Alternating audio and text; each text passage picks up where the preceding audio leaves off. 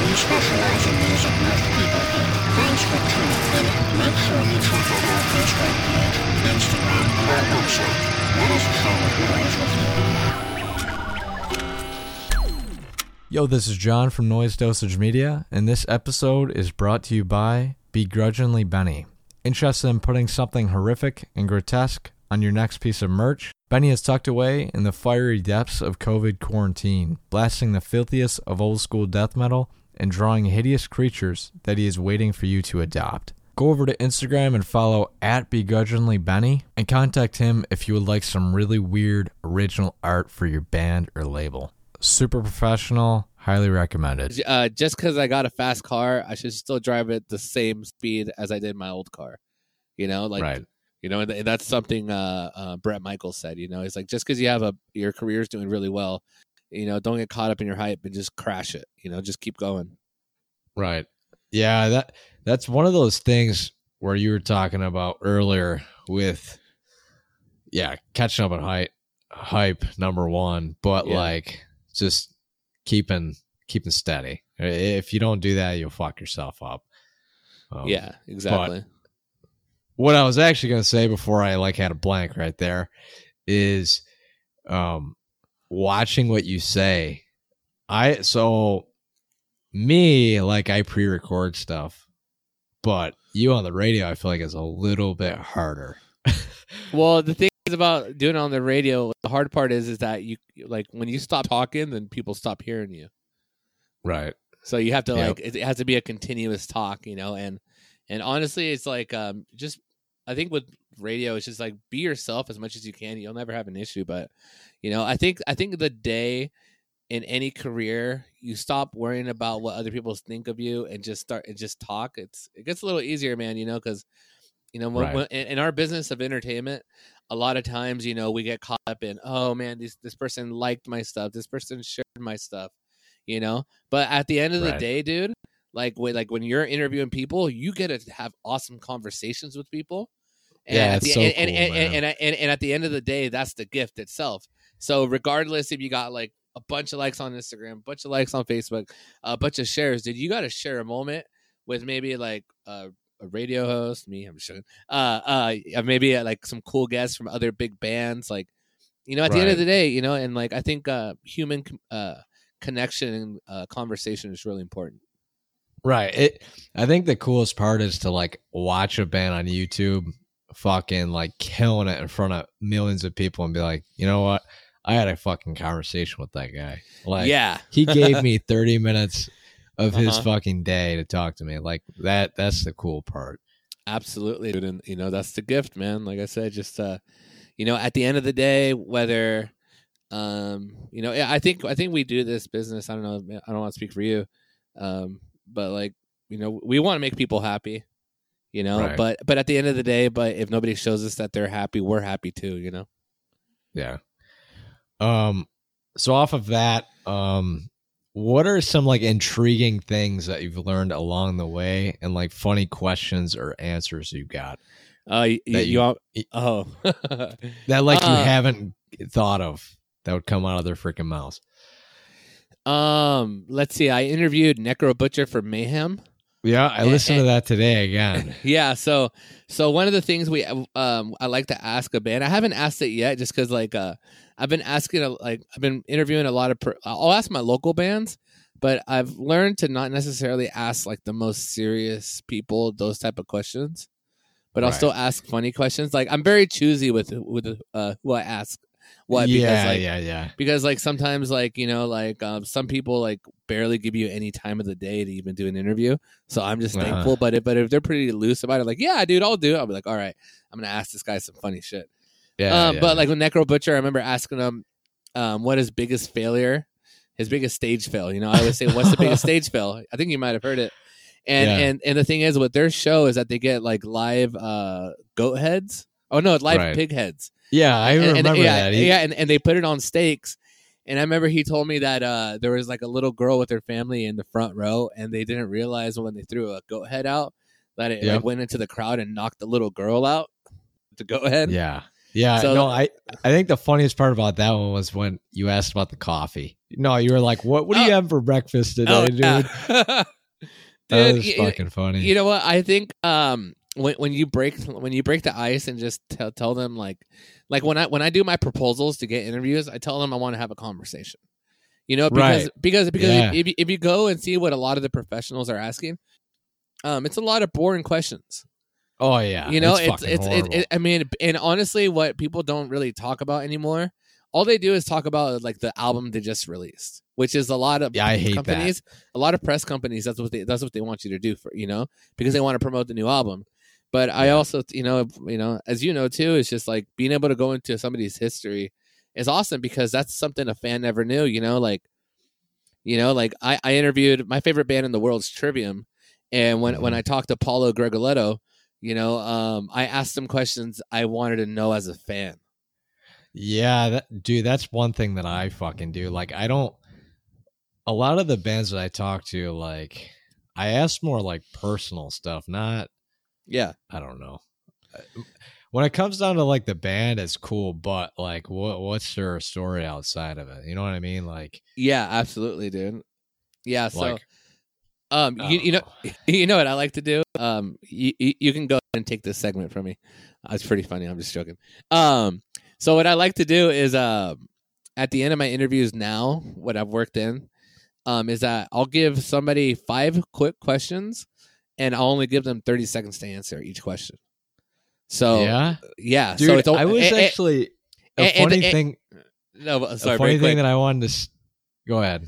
Okay, so but the thing is that when you do it, you change up your whole tone, you know? So you're like, and welcome to the Metal Mixtape, and now our guest, and you have 30 seconds to answer 5 questions, and you go like, Hannes from Sabaton, are you ready? And they're just like, oh, shit, you know? And then you give them a question, and they're just like, oh, I have 30 seconds, fuck, you know? And they're like compulsing about it, you know? And it's like, I like doing that because, like, then it's like, you know, I think, you know, I think it's just important to like stand out and be yourself, you know, and you know, and they enjoy that, you know. I think when you interview like a bigger artist, I think they respect you more if you treat them on the same level as you.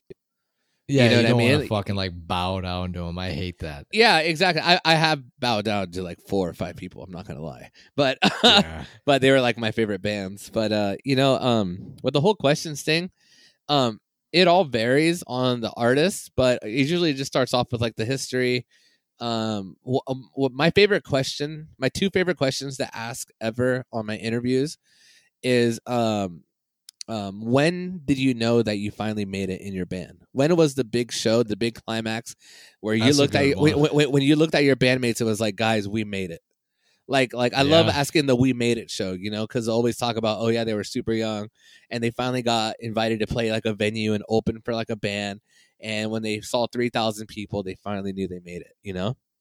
So I love hearing the response to that. And my second favorite question I ask consistently is I ask who is somebody since you got bigger or got famous, who is somebody that you didn't expect that was super cool when you met them. You know, or like a friendship that you built while you were touring, you know, with, you know, so they'll talk about like musician or tour stories, you know, so basically but you know, at the same time, I don't like staying stagnant either. So, you know, dude, I'll tell you something fucking funny. Like, okay, so I was interviewing this young band. They're called the Steel Face Circus. Nice. And, so I was like, fucking, I'm going to be funny. Like, so I asked them this one fucking question, and I will never forget their answer. I said, just envision, I think he was like 12. Oh my God. 12 or 14. They're like little babies, man. But they fucking killed it. They're a metal band. I'm like, so you got an elephant and you can't get rid of it. What the fuck do you do with it? What? Like, just a question out of the blue, like they did not expect it. He's like, what type of fucking question is this? I'm like, I don't know. What's your answer? He's like, I'd eat it. Like, I put it in my backyard and like cook it up. I'm like, right on, dude. But It was a funny question, man. I think if you asked me that, I would ask you if it's a baby elephant or full size elephant first. Okay. And if it was a baby elephant, I would train it to be my pet. And if it was a grown elephant, I don't know. I'd probably call a friend with like a big farm and just let that elephant live on the farm. Dude, it was so fucking funny. That's funny. But so what are you like amazed at today that you've done with the metal mixtape, other than like the Necro Butcher? Like, honestly, I'm just happy how fast it's grown is my biggest thing, because ever since I got to like my 70th interview, I mean, I've interviewed Trivium, Betrayou, Dimmu Borgir. Let me bring up my list really quick, but just a massive amount of bands and one thing I haven't announced yet on Facebook or Instagram. The thing is, I don't like announcing things just because when you get caught up, like I said, when I think it's easier to grow your product when you don't talk about it and you just keep your head down, They just do it. Yeah, exactly. So it's like I get about 80% of my interviews, but now I work for a company that works with Nuclear Blast Records, Metal Blade Records, Prosthetic Records, SharpTone Records, Napalm Death Records. So now they saw how much I was doing with my radio station, and they decided to put me on their press list. So now, so far they've gotten me Static X, they've gotten me at least The Archers. They've gotten me Devil Driver, it's just honestly the greatest thing, man. Like I said, it's just these conversations. I think it's the greatest thing because I'm able to talk to all these people, and all these people have the same story. Like the bigger artists that they all sacrificed when they first started, countless hours. Not everybody didn't just make it out of nowhere. They spent countless hours. All these people. Kind of like, mine, your story, a lot of people, people didn't believe in them when they were younger, and kind of like doubted them. So all these people overcame adversity to be where they are now. And every single person I've interviewed has the same drive to success. So for me, who's trying to reach that level of success, it's truly inspiring to hear their story and how they did it, So. As a musician, I'm a guitar player myself. Hey, nice song. I don't know, when I fucking was starting my podcast thing, I was not, I don't know, I wrote music, but I didn't really take it seriously. But now, I definitely, when I write, I record everything I do. I've been trying to I don't know, make something better.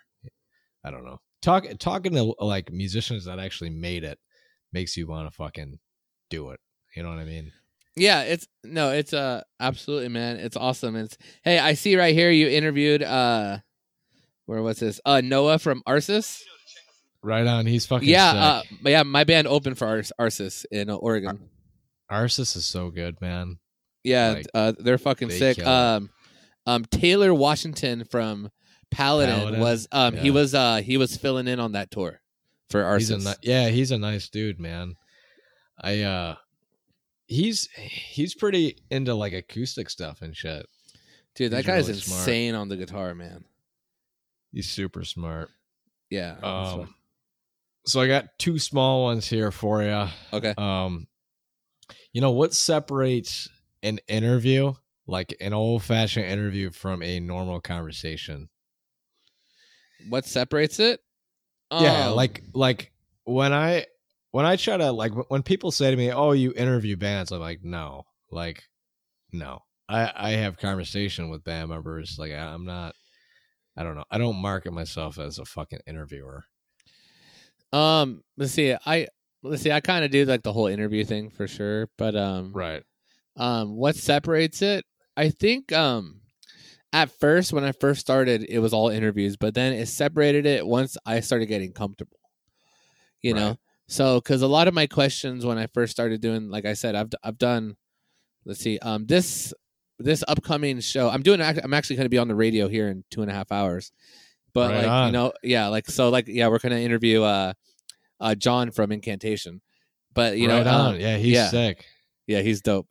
He's but I think it's just like being comfortable, and so for me, the more comfortable I got, the more I felt like I could just talk to them. And honestly, a lot of these interviews, I never really wrote questions down until I started until I did the Dimmu Borgir interview.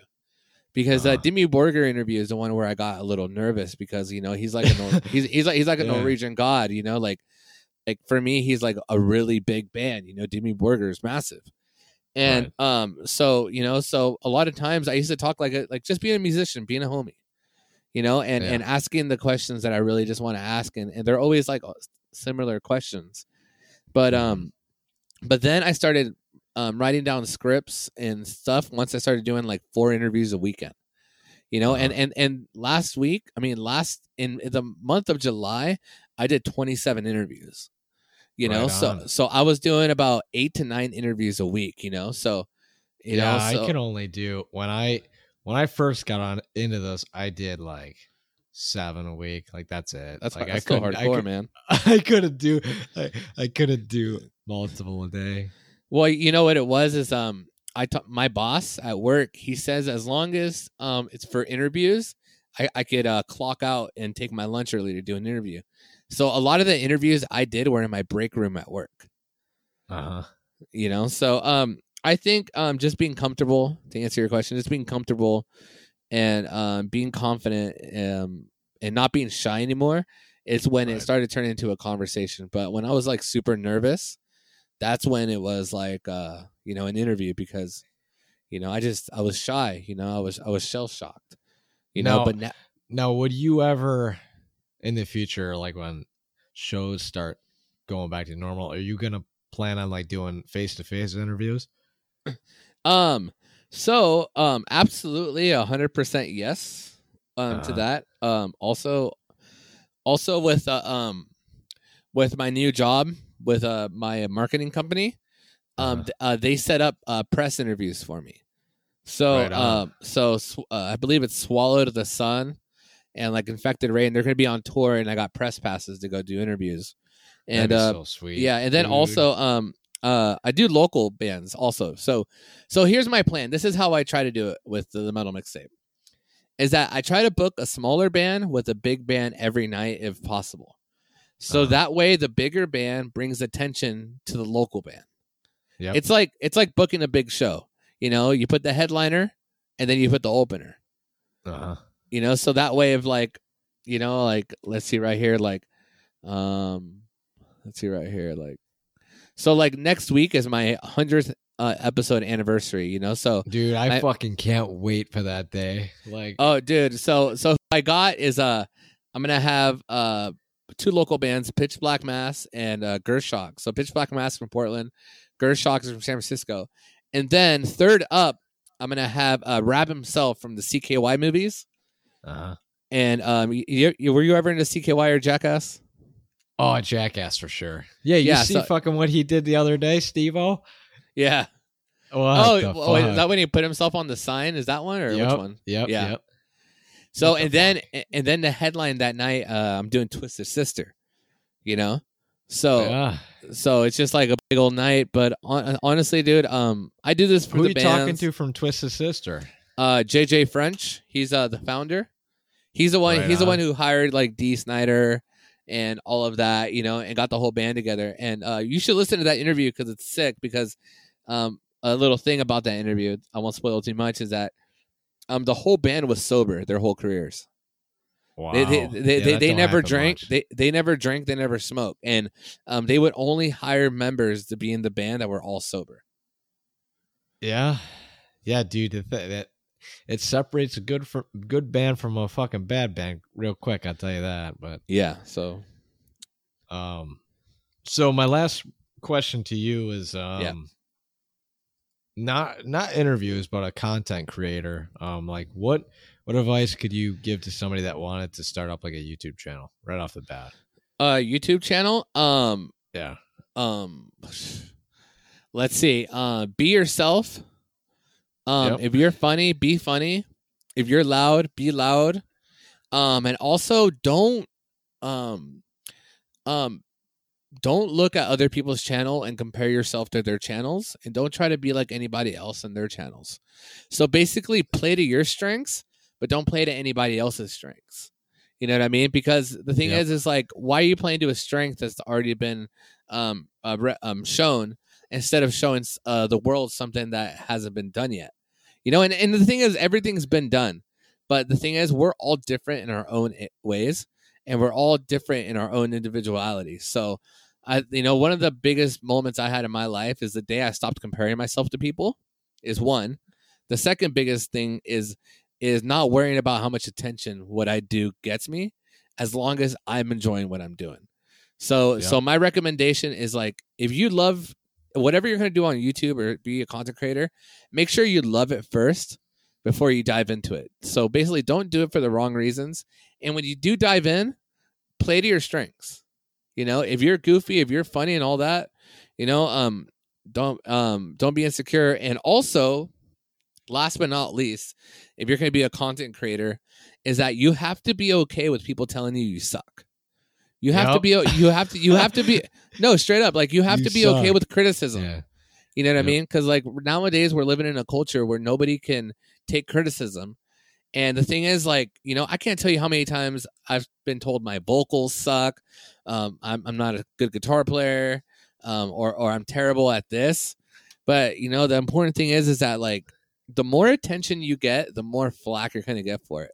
The bigger your career gets, the bigger your career gets, the more haters you're going to get. It's a part of life, and it's that way in anything you do. If it's like the same in a job. If you become a manager or a boss at a job, employees just start disliking you. But at the end of the day, you're making more money, you're happy, and that's the way it goes. Yeah. Hell yeah. Right on. That was perfect freaking top off at the end here. What is your band called? Just so I have it. So if you look at it, it's gonna be all of our old content. So now we're writing all new music. So don't judge. YouTube. Yeah, so don't judge. It's a band called Insanity's Reign. And like Insanity. I said, that's our old material. It's pretty good, but our new material is gonna be way better. It's a whole new lineup now besides me and the lead guitar player. So you're a vocalist, right? I'm vocalist, guitarist. Right on. All right, I'll check this shit. What's the best song you got? Best song? Check out Impending Doom and Unrelenting Tide of Hate. All right.